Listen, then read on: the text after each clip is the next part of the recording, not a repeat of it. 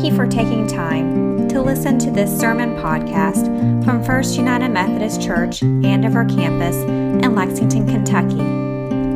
It is our prayer that as you listen today, you will be encouraged, challenged, and equipped to be all God has for you. We invite you to join us for worship on Sunday mornings at either 8:30 or 11 o'clock a.m Todd's Road campus near the Hamburg area of Lexington. Do you have anybody in your life that you just wish you could take control of their lives and say, if you will do exactly what I say, your life will be better? That's the most laughter I've gotten of y'all in a while because you know it's true, right? Everybody's got that somebody. Uh, the problem is sometimes that somebody is you, right? You. My, fa- my family had that for me as a child. At every turn, I did the thing I shouldn't have done. And I know my parents now, in hindsight, thought if you would just listen to us, things would be better. If you would just do what we told you to, things would be better. Y- y'all realize that I am hard headed even at my current age. As a child, it was even harder. I was stubborn and I was going to do whatever I wanted.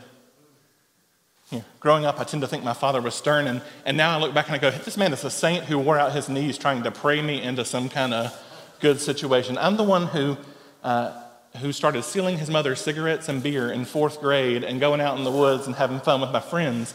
I was the one who, every time I got ungrounded, would get regrounded. For a period from, oh, fifth grade through about 10th grade, I could go two places the church and school. And even with school, they started, my dad started watching with binoculars to make sure we were like getting off the bus at the right place and coming to the house. There was a rogue group of women who all watched out their windows to make sure we weren't smoking at the pool anymore. And then I got older. I went to college, got uh, to a place that was not the college for me. Uh, 600 people in my calculus class, 900 people in my psychology class. I was living in the honors dorm, even though I wasn't an honor student, because my roommate I picked from home was there. This roommate who I never should have lived with. The, that my parents said, maybe you don't want to live in this dorm with him. He's going to get up for practice every morning at 5 o'clock. You don't want to live there. Well, at least I know him. I'm going to live there. I was uh, drinking a good bit there. I was skipping classes because they made no sense. I was not doing projects because they didn't. Uh, I didn't understand calculus for engineers. The highest thing I took in high school was like algebra 2. And somehow I'm taking these classes and was a mess. I drop out of school, move home, and really just kind of crash on mom and dad's couch for a while until finally they're like, okay, we love you, but you got to do something. You got to get a job, you got to go to school, you got to do one thing or another. And we think it, it would help you to, to kind of get some direction in your life to, to get a job. And so I meandered through part time after part time job, going from grocery store to the uh, home goods store to the gun shop to, to all these places. And never settled down. I, I can still hear my mother saying, What if you did this? What if you did that? And it wasn't until I was in my late 20s and, and this uh, new youth pastor came to our home church and, and, and they had told him, like, Chad has been involved in the youth group in times past. He's done all these things, and now he's not doing anything. And this wise, calm man just loved me. He didn't try to fix me. He didn't uh, tell me that I needed to grow up and be a man, because I heard that refrain from people in my church and it broke me. They thought they could fix me by telling me what to do. And this man, Chad, just loved me and walked with me and uh, didn't shame me when I kept making mistakes and kept uh, messing up. And I think he loved me into wisdom and maturity. Uh, people talk about kids being 18 and being adults. I'm like, I wasn't an adult until I was about 29, and even then it was a, a hairy deal. I know my parents wanted to be able to just take my life and fix it for me, but they couldn't. And even if they could, I'm not sure they would, because then what is that but, but being controlled? God could absolutely take hold of somebody's life and make it be something, right? God, in God's full power, philosophically, could grab hold of our broken, messed up lives and go, do this and things will be well.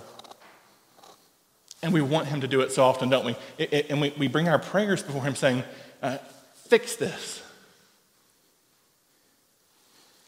The problem is so often God doesn't. God does not, uh, does not aggressively force us into the best for our lives. He offers His grace time and time and time again, but does not force us to receive, on, receive it and act on it. God is not coercive in His grace and His, his drawing us toward Him. He is compassionate and slow to anger and merciful and tender, but He is not ever coercive. Much like our parents want us to be wise, God desires us to be wise and to, to live in ways that are going to help us thrive and flourish, but He loves us enough not to make us do it. For if God is making us comply to His, his grand plan and His grand designs, we're nothing but puppets living out the great puppet show. And so God loved us enough to let us make our own decisions, to, to respond to His grace and do this divine dance where we hear and we respond, where we go and we follow. He loves us enough to let us. And this is the words of the prophets, of, of the, uh, the wise teacher, spoken through uh, the wise woman today in the book of Proverbs, saying, I am standing out there telling you the things that will make your life better. I'm going to teach you the ways of wisdom. This thing that we've talked about being the intersection of knowledge and experience and revelation. And Betty Jo, or not Betty Jo, uh, Betty Hornback followed up with common sense should also be part of wisdom. So we're, we're adding an amended definition. The, the, the Lady Wisdom is saying, I'm giving you more knowledge. I'm giving you the life experience, these proverbs to help you understand how to, to delight in God and to dwell in a life that is good and flourishing. And you still don't listen. I'm going to keep shouting it, and you're going to keep not listening. And here's the problem if you don't. At some point, you're going to have to deal with the consequences of your actions.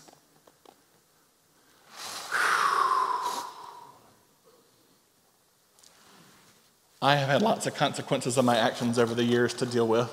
I'm sure many of you do, or you had that sibling who was the one who got in trouble even though you were perfect, or have that kid who is giving you a super hard time even though they're supposed to be grown up now. You know the people who are living the consequences of their actions even though wisdom has been spoken into them. God loves us enough not to force us into obedience. He offers us the, the kind of natural law. Even the Psalms say that, you know, the heavens and the earth, the sun and the moon declare God's goodness. He offers us the knowledge that we receive through education and through other people. He, he reveals himself in our life experiences. And sometimes even in those promptings that are common sense, right, Betty? And then our job is to respond. The, the book of Proverbs actually tells us what it's trying to do. The purpose is to teach wisdom and discipline to help one understand wise sayings. They provide insightful instruction, which is righteous, just, and full of integrity. They have made the, mature, the naive mature, the young knowledgeable and discreet. The wise hear them and grow in wisdom. Those with understanding gain guidance. They help one understand proverbs and difficult sayings, the word, words of the wise and their puzzles. Wisdom begins with the fear of the Lord, but fools despise wisdom and instruction. And pretty quickly, it jumps right into Lady Wisdom in today's reading, telling us it's right in front of your face. It's like, it's like uh, she is standing on the street corner shouting at us, telling us how life can be good. And when I say life can be good, I don't mean uh, healthy, wealthy, and wise. I mean a life where we can can know the security of our relationship with God, a life where we know that uh, we, are, we are living within uh, His laws and His love, a life where we're doing this divine dance in a way that brings us to flourishing. Jesus uh, made sure to make clear when he comes on the scene that flourishing does not look like the prosperity gospel. Flourishing for us still looks like taking up a cross and bearing it. Flourishing for us actually looks like denying a lot of our impulses, those things that uh, we, we look and say are good. Flourishing doesn't look like flourishing in the world's eyes. Often it looks antithetical to what the world says is flourishing. The world will tell us we need to be rich, and often the gospel says, no, we need to care for others with our, our finances. It'll say uh, we need, the world will say we need to raise ourselves up by our bootstraps, and, and the gospel says that we actually need to trust in the community of faith to, to bring us before God and to lift up our arms when we can't lift them. The gospel says that we, we need to lower ourselves and lift up the lowly. And it's all through this divine dance where we hear God's wisdom and we learn and we grow, where we grow in knowledge and we listen and we are transformed. It would be easier, be so much easier if God just willed us into um, what would be the best for us, and yet that'd be such a shallow faith. It's a it's a problem because we actually we use the words as if God is doing this all the time. We, we'll hear about someone whose life is messed up and we'll go, but for the grace of God, that is me. But the problem with that is that says that God's grace is not available to that person. We'll say, oh, I was almost in that car wreck, but God kept me from that. But then that means that God didn't keep everybody else from those and chose for them to be in the car wreck. My friends did this, but I got away with it. Thanks be to God. Something as silly as my football team won. God, God is wholly transcendent and able to do uh, things that we can't even wrestle with philosophically, and yet He is eminently present, speaking in a still small voice and inviting us to journey with Him, to respond to all those sources of wisdom and knowledge, and to grow in the love of Him It means for us that the life of the church isn't a, a passive receiving. It isn't a show up and get and go and, and you're good. It's the work of growing and learning and seeking reproof. We, have got these covenant groups that get together and, and, actually ask questions about the state of our souls and how we're growing and doing our good and evil and, and participating in the means of grace. It's, it's letting iron sharpen iron. It's letting the Holy Spirit speak to us. It's letting uh, God's grace and the means of grace transform us. God loves us enough to stand on the street and shout at us the good things we ought to do, the uh, ways in which He loves us, the ways in which we might grow in wisdom, but He loves us enough not to force us into it.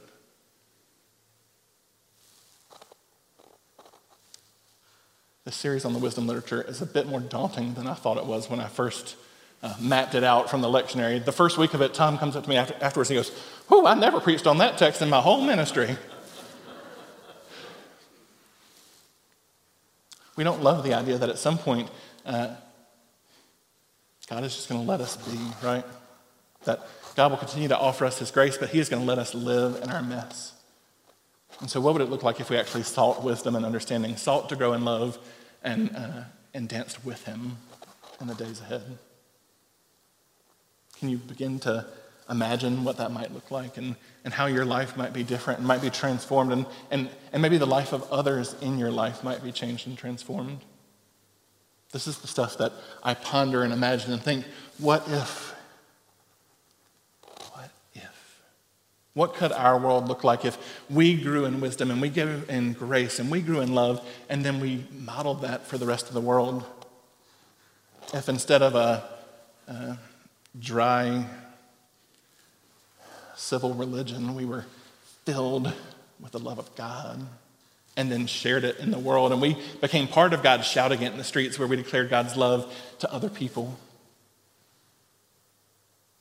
In many ways, uh, y'all are leading the charge in that. Every week I look around and go, look at how this person has embodied the love of God. Look at how they've listened and grown and how they've taken these hard knocks in life and they've They've received them as formative times and they've dealt with the consequences of their actions and, and gone and cared for the world. My heart is strangely warmed when I watch you live out your faith and, and when I watch you grow in wisdom. And in many ways, you pull me along with you, and I grow in grace and wisdom because of you. It's been a hard year to, hard year. It's almost two years now, right? A year and a half, we'll say, to not see each other's grace in action so often, to not hear the stories of the love of God shed abroad in your heart. I know you miss seeing each other and talking and, and uh, understanding what, what is going on in one another's life and the ways in which God is, uh, is journeying with you and what this divine dance looks like for you this week. And yet, part of wisdom for us is, is being safer. We're going to keep looking for ways to, to safely gather together, to hear one another's stories, and to, to, to grow together. As silly as it sounds, go to the picnic. If you, if you don't have something in the crock pot waiting for you at home, go out to the picnic afterwards and, and find that person you haven't talked to. Hear the stories of what is going on in their lives, the ways in which God is speaking and working and acting, and, and ways in which they are responding. Okay? Let's pray.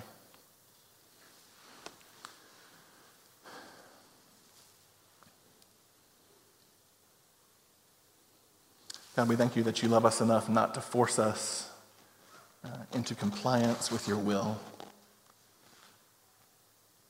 And at the same time, we name how scary that is. For it's easier to think that you are making all things happen, to, to brush it off and say, well, God must have a plan. It's scary when we have to, to own our part of the dance. And yet we know that it is uh, maybe your greatest act of love that you have allowed us to be, uh, to be free humans who, uh, who have our own wills and our own uh, hearts and minds, who uh, respond to your grace in different ways. Lord, help us hear afresh Lady Wisdom. Help us uh, respond with fidelity. Help us grow in uh, knowledge and experience and in the revelation that you have given us. And give us some common sense, Lord, to go and to share that love with others. I pray all this in the name of Jesus Christ, wisdom embodied and by the power of the Holy Spirit. Amen. Amen.